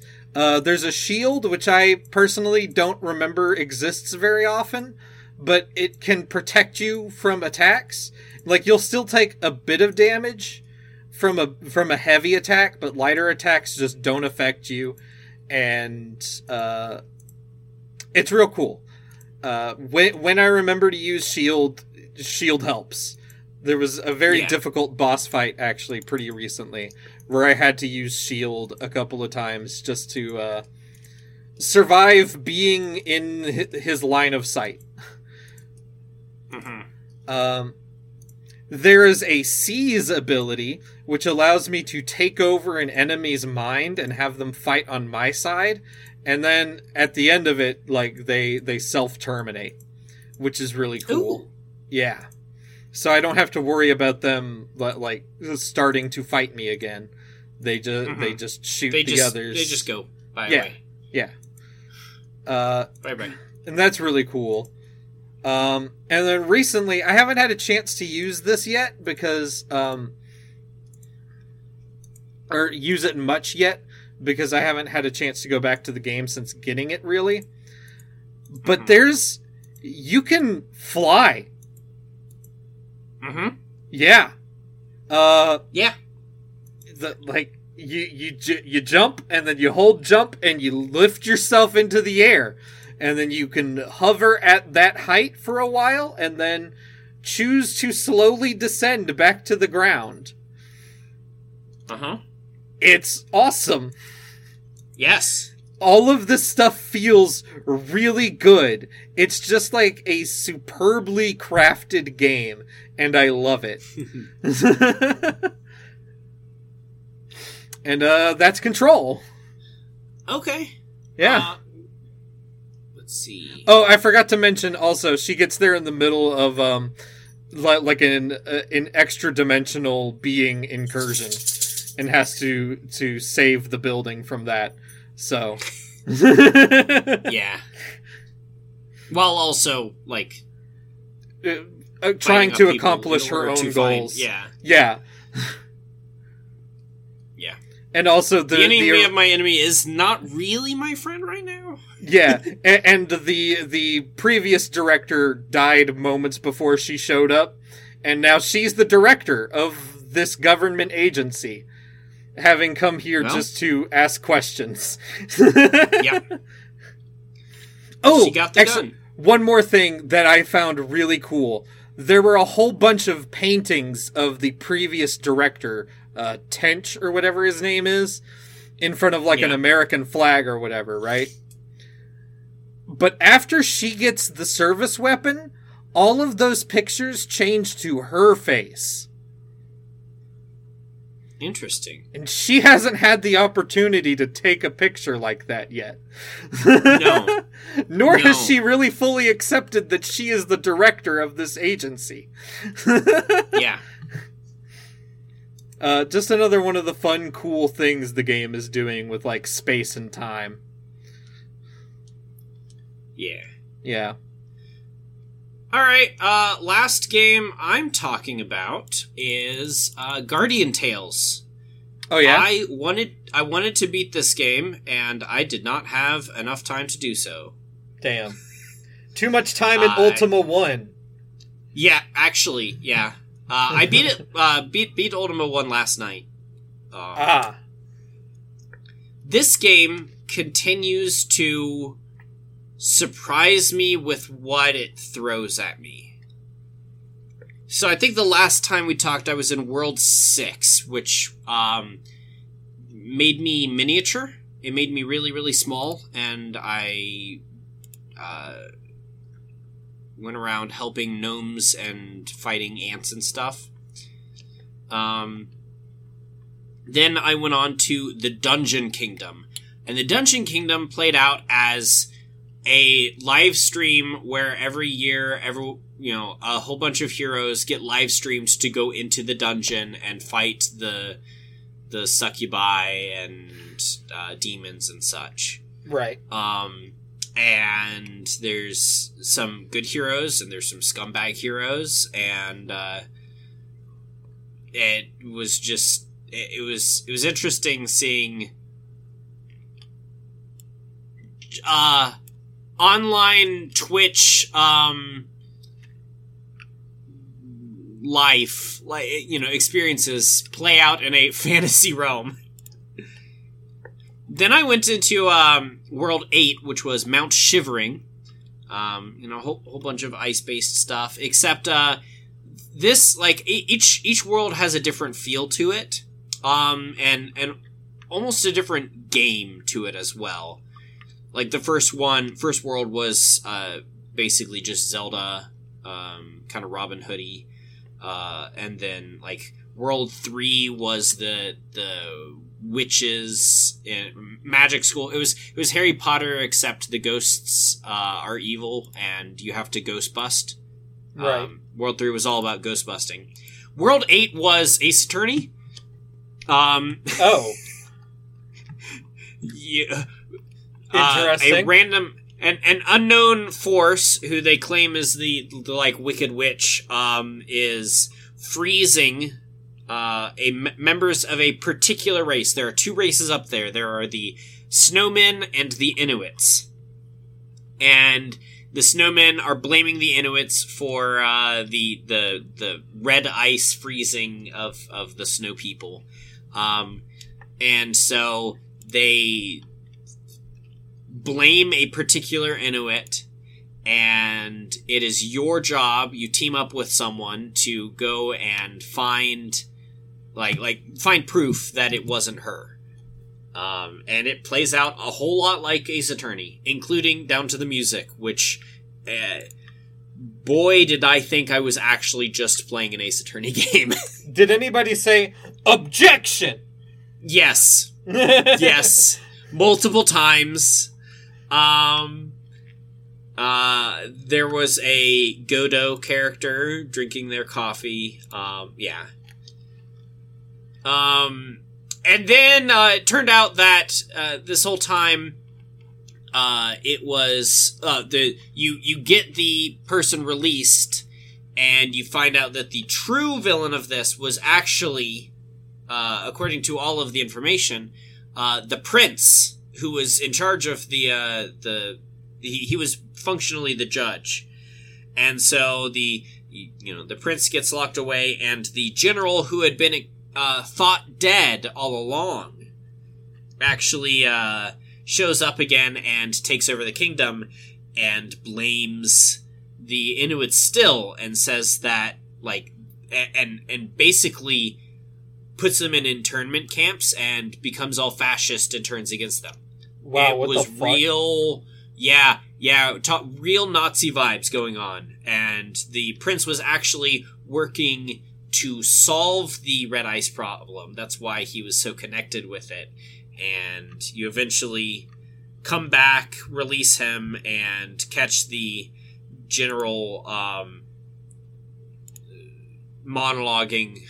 And uh, it's recorded and you you give it to the people and they turn on him and then you kill him and he's dead Okay. um, then then I now I'm in World Nine, the Rah Empire. Um, so it, this is a real deep cut because like in the the first world, you're uh you you're a Kanterbury citizen, you're a Kanterbury knight, in fact, at Kanterbury Castle, and um the evil creatures from another world come and kick you out of your castle and are starting to take over everything. So that's the like the underlying plot to all of this. Uh, in World Nine, the Rah Empire is a um, a neighbor. It's a neighboring country to Kanterbury, and so you join a line of refugees from Kanterbury who get moved off into an internment camp for being Kanterburyans, whereas everyone else gets to freely visit Rah Empire, and um, they get worked to death and taken off to gas chambers to be killed. Um, what the and- fuck? yeah, yeah, yeah. This this sweet little mobile game, um, and and fortunately, the princess does not know that's what's happening. So, like when she finally comes and finds out, she gets very angry about this and works. You work with her to stop it, albeit she doesn't fully switch the like. She she becomes a benevolent ruler instead of doing the right thing and just like don't enslave the people. What the fuck? Um, uh, she she does a half measure. Uh, so she's like, no, you. What What do you mean you're not giving them food? Uh, give them food. They'll work harder. What do you mean you're not letting them sleep? Let them sleep. They'll work harder, uh, etc. Um, eventually, she uh, does work to just free them and fight alongside them, and she gives uh, she is princess of, of this empire, and she has a sword that is proof of that. And uh, all the the Kanterburyan refugees are like, "Yeah, we're we're not going to trust you." And she's like, "All right, you. I'm going to give you my sword. If I ever do anything that would hurt y'all or would hurt w- would go down a wrong path, you have the sword. Kill me." Um, so she does, you know, actually become a better person. Wait, Uh, so this is that's heretical last boss queen. Yeah, kind of. Yeah. Um, so uh, that's the world I have functionally just beaten. I, I think I'm on the last uh, last level. I just didn't didn't play it because I've run out of time. It's just it's a shock to me every single like as I'm playing this game. All the time is just throwing like it's a fun little game and it's pretty easy to play, but then it throws things at me like internment camps, refugee abuse, uh, fascism, um, uh, the breakdown of the legal system. Um, and then then there's the other thing where like this this game has other games inside of it. Like that that's the main story of the game. But uh, I've talked about how there's the uh, Fire Emblem basically in this game where you Right. you do a turn-based tactical thing. Uh, there's also uh, one of the things I unlocked once I beat a um, beat the live streaming dungeon thing um, was uh, Stardew Valley. Uh, I, I I now get to play Stardew Valley in this, where I, I go and I chop down trees and I break open rocks and then I plant things and hoe the ground and um, upgrade my my city or my, my, my farm and yeah, Right. it's why is there so much? I don't know. They really did a lot with the game. They they they're really stretching themselves thin. But yeah, uh, that's uh, that's it for the games we're talking about because you didn't want to talk about the other one. Yep. All right. well, I well, realized I had nothing to say outside of the last time I talked about it. yeah. So the last thing we're going to talk about is the Mutual mobile game we played, a 1945 Air Force airplane games. Um, how much It- of this did you play? Uh, like fifteen minute, twenty minutes, and then I. Yeah, th- it's just a shmup. It's, It's just a shmup. It's not bad. It is asking for money a little bit too much. it is, but it was Um, just a, a scroll, bottom to top. Shmup. Yeah, Um, yeah. I don't know. I wasn't impressed, but I wasn't like pissed off. Yeah, it existed. I played it in one sitting. I, I, I played like 15 minutes of it and was like, yeah, I've got other games to play. Right. I, I got I got the idea of this game Yeah. I, I think I can. I think I can talk about this game. Uh, it, it is nice how there are upgrades to like you you can upgrade your plane, but you can also upgrade like it gives you side planes that also fight, but they you have one fight like shooting pattern and they have a different one, so you can upgrade it separately. So like right. one can shoot diagonally and you can shoot forward, or vice versa.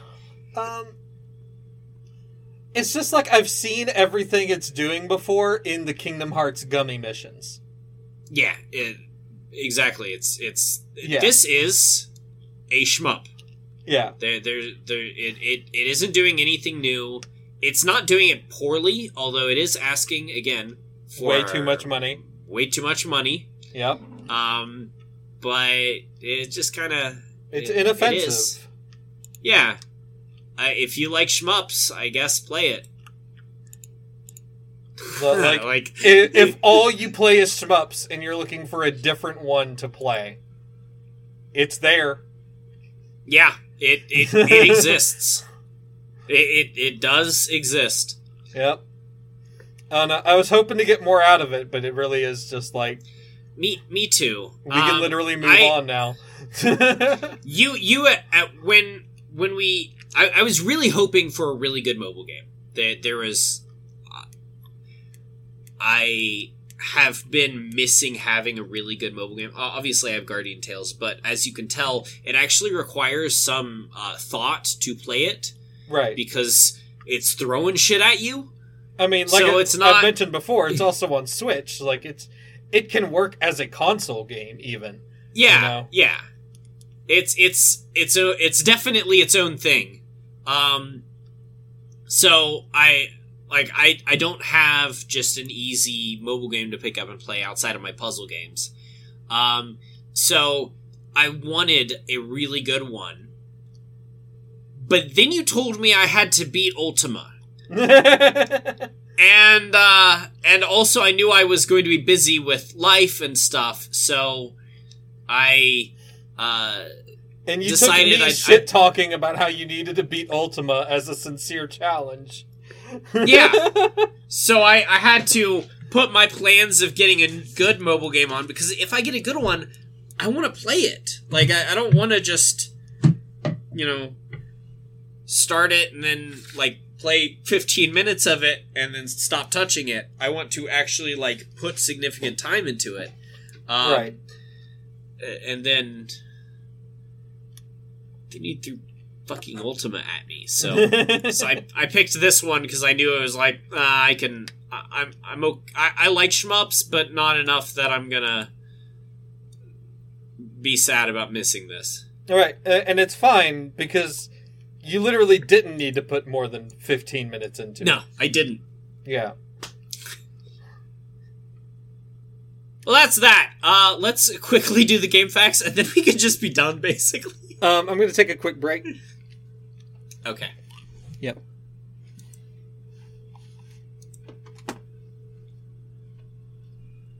Mm.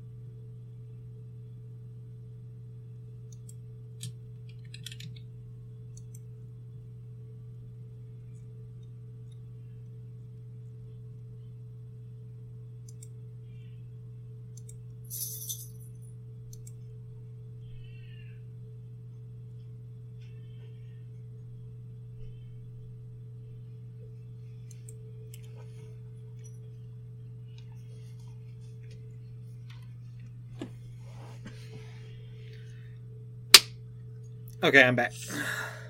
Welcome back. I didn't pause or anything, so All right, Jon, Magic Quest. That's the that's the game, facts. facts. The facts about the MagiQuest. That's right.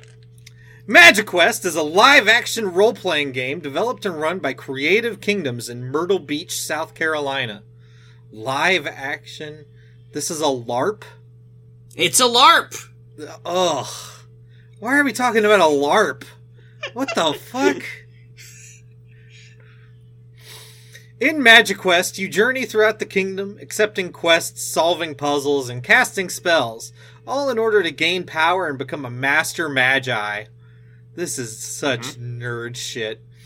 Some quests are given by in world characters played by actors, but most are found in the Ancient Book of Wisdom, containing hints and riddles for how to activate the runes and learn new spells. Yeah. God. Jon, this is just real difficult for me. Like, You- I'm a you- nerd, but I'm not this much of a nerd. So so here's the deal though. Uh like we've we've talked we've briefly talked in the past about like Vampire the Masquerade and, and Uh-huh. other other LARPs. This isn't that. This is like if Disneyland had a LARP That's worse.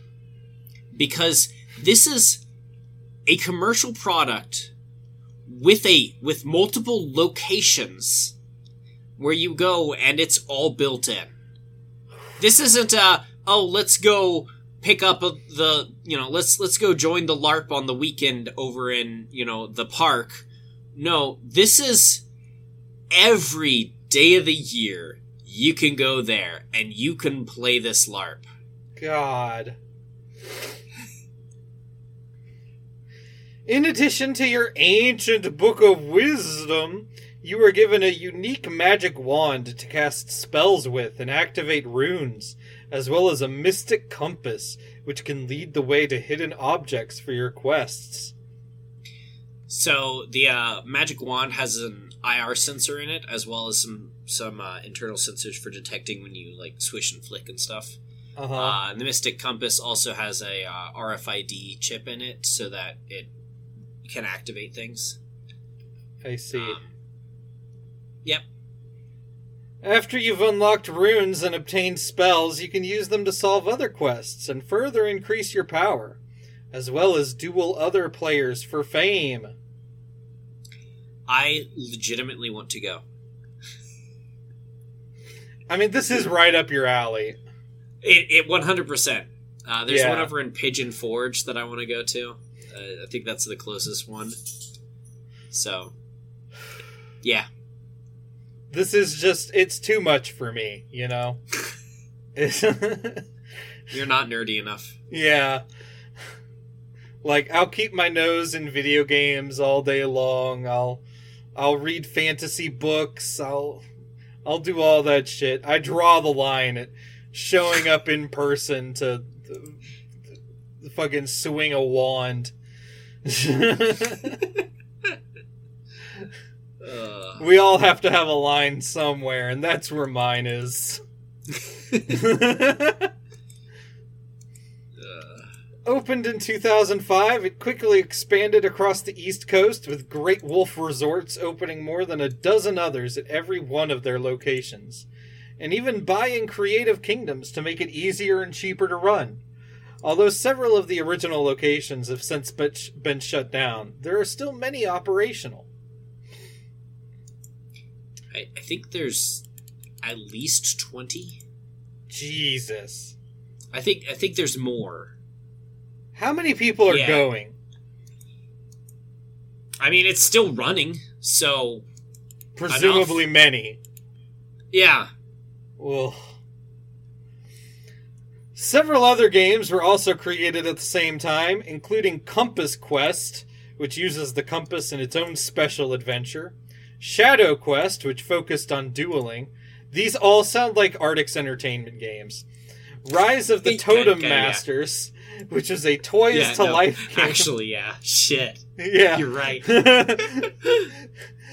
Rise of the Totem Masters, which is a toys to life game similar to Skylanders but only in Kingdom, and even a canceled Splash Quest game run by the as yet unseen spin off company Aqua Kingdoms. Yeah.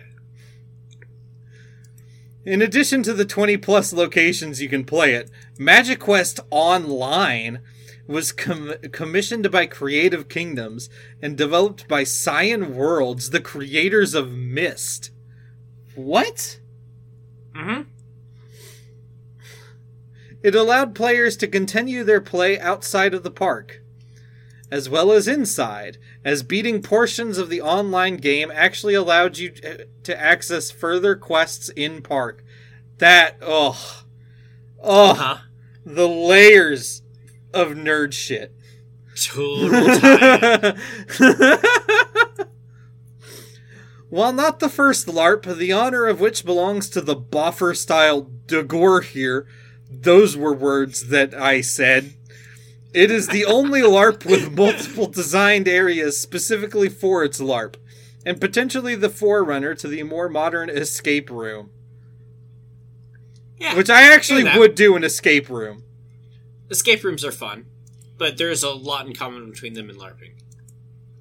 Right. And that was just the facts. I mean, the difference is the swinging of like foam swords and and Okay, fake so- wands. There- there's there's a difference between boffer LARP and Right? What the fuck is boffer? it, it's it refers to the sound you make when you swing a foam weapon and, and hit someone with it. Boff.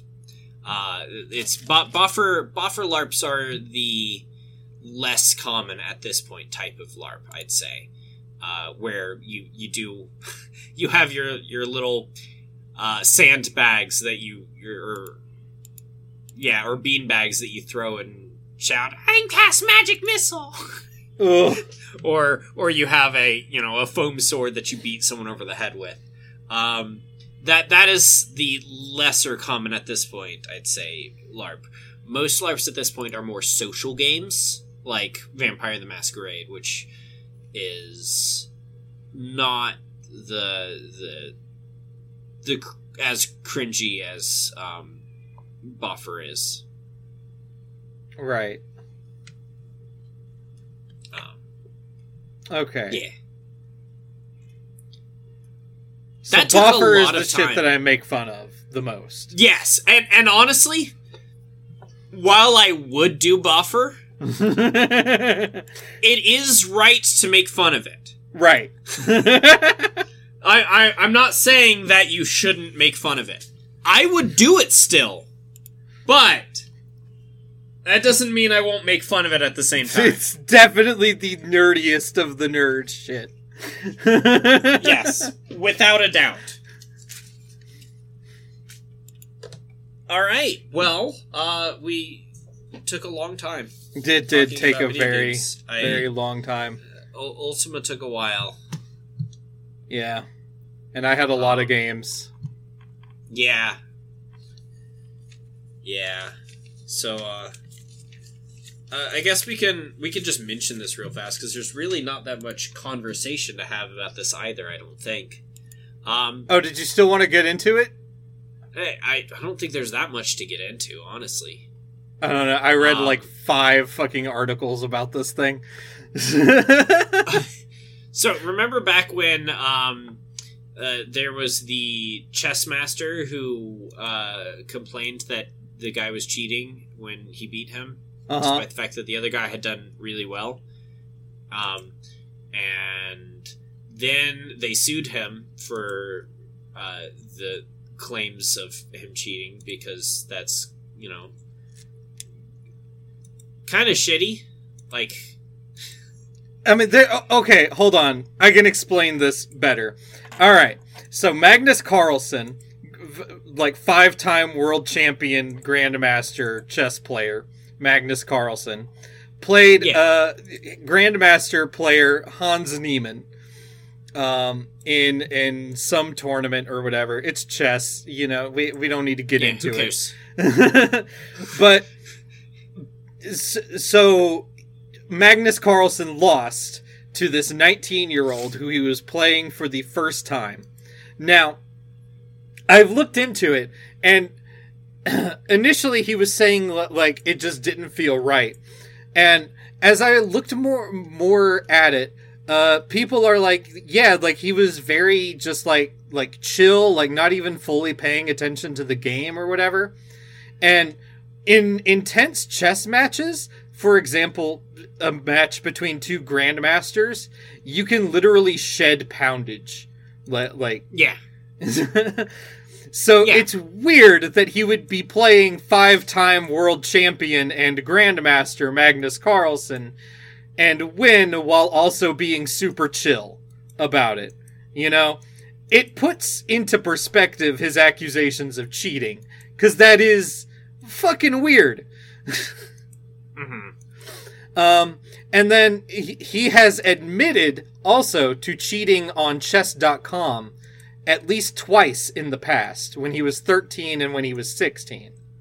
yeah, Um, which includes his time playing, like, like obviously playing as a professional chess player, whatever the fuck you call those people.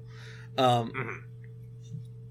and and chess.com put together this like very in-depth document it's like 72 pages or some shit uh detailing why they believe him to be a a habitual cheater which includes things like like being able to see when he's tabbed out of the uh the program and then tabbing back in that can be an indicator of like using an algorithm thing in order to tell you the next best move, right? Yeah. So so that's that's what they have. Uh and he sued them for like he sued chess.com, uh Magnus Carlsen and Twitch streamer Hikaru Nakamura, another chess player, for a hundred million dollars for presumably uh, colluding to defame him.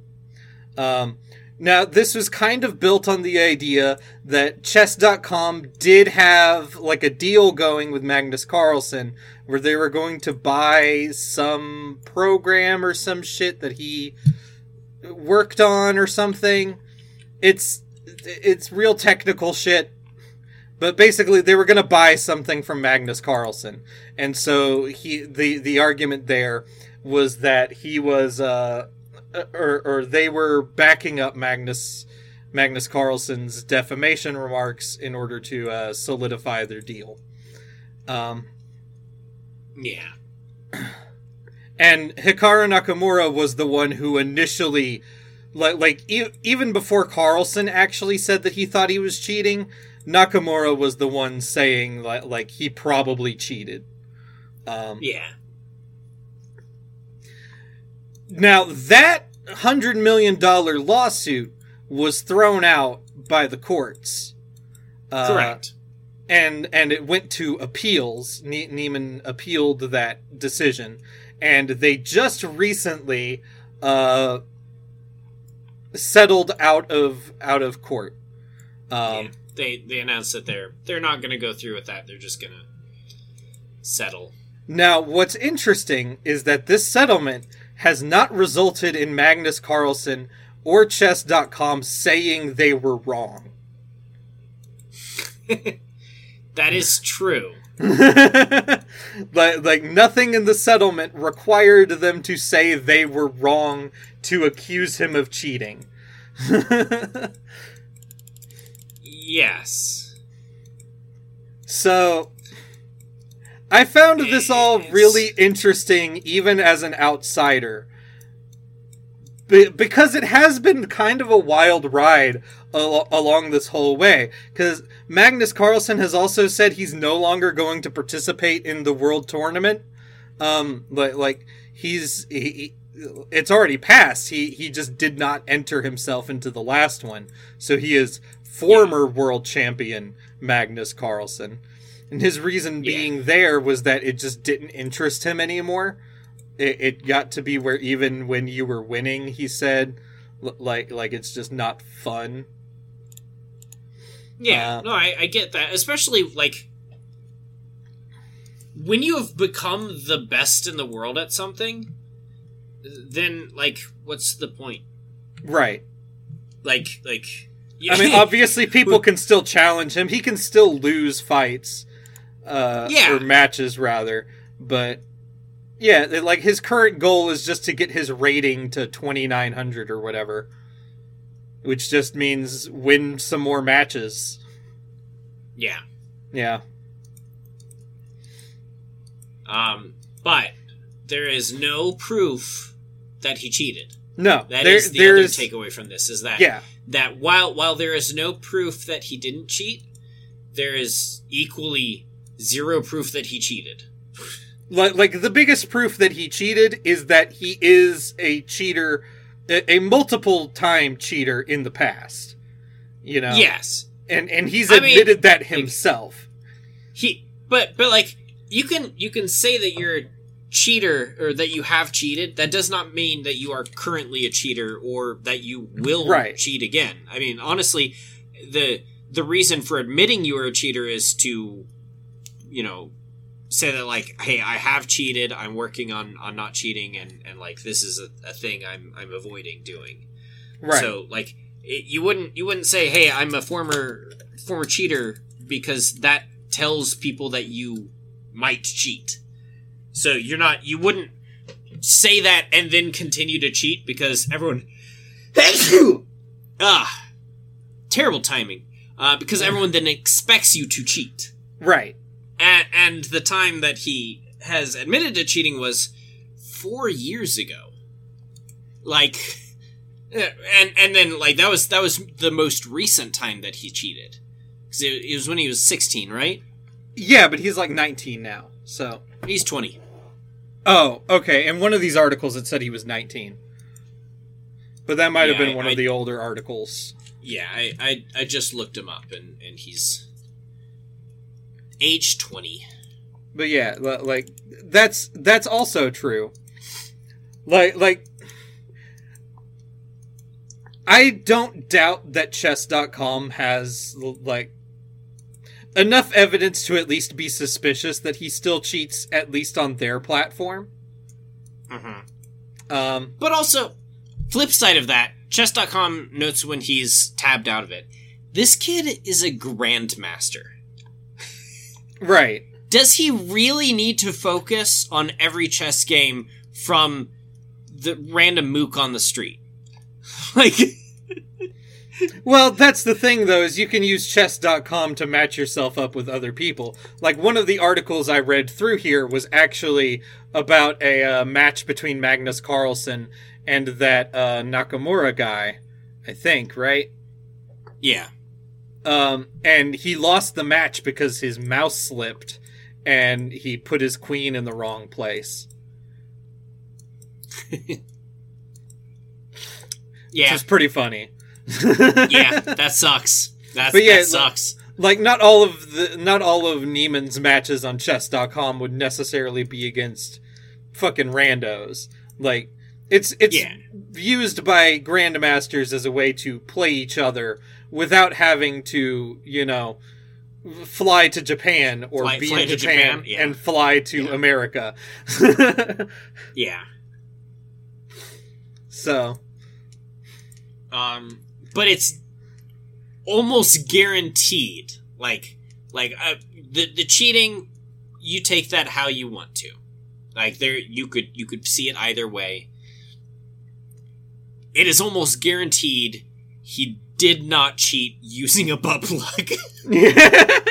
yeah, we haven't touched on that, have we? The uh, most common conspiracy theory that uh, he had anal beads vibrating in specific patterns to tell him what move to use next. yeah, And this is Uh, this is half the people who share this are sharing it as a joke, but some people genuinely Yeah. do believe yeah. this. Some some people do genuinely believe the nonsense that is that.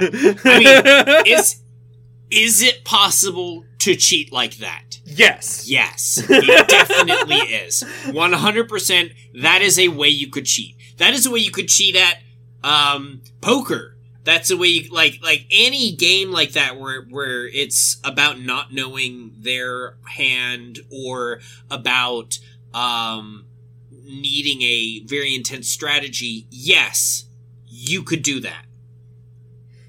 There is no way it happened during a world chess championship. Like, yeah. no. it would be very funny Uh. though. But again, like like what probably happened is that he did just kind of know how Carlsen was going to be approaching that stage of the tournament and he prepared himself f- like supremely well for facing Carlsen in that stage of the tournament. You know? Because Uh-huh. he has like a history of playing like certain ways at certain stages. So you prepare yourself for one particular thing and then you get lucky. You get matched up with him the way that you prepared to, right? Uh huh. and that could be what happened it's it's reasonably possible that that's what happened Uh huh. it's also possible he cheated in some way that we just can't tell Yeah. B- because It is. again it is very suspicious the way he was acting according to people who play chess like Yeah. sitting across from Magnus Carlsen and like not even fully focusing on the match is an insane way to play chess like Yeah. It is. I mean, it could just be gumption. yeah He could just. yeah, that's that's that. Uh, I think I think that's the end of the uh, the discussion then, yeah because it's It was just a fun Yeah. little thing that happened, and it ended in a very interesting way. Again, uh huh. very uh, notable that they didn't have to retract any statements. It is, yeah. Well, I don't. Okay, I will say that it it was the the whole Carlsen thing. Magnus Carlsen didn't, to my knowledge, uh, thinking back through the things, he didn't ever say that Niemann cheated.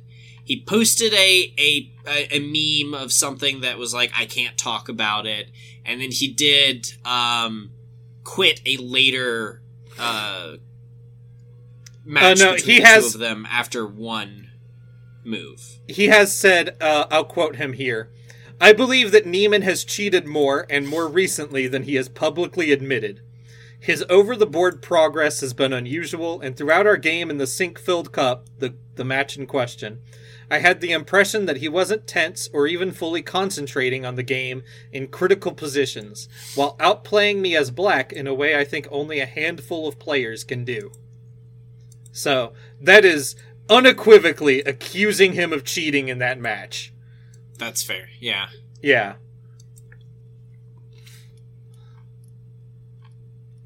So, yeah, yeah, like not having to retract any statements on Carlsen's behalf, on Nakamura's behalf, on chess.com's behalf.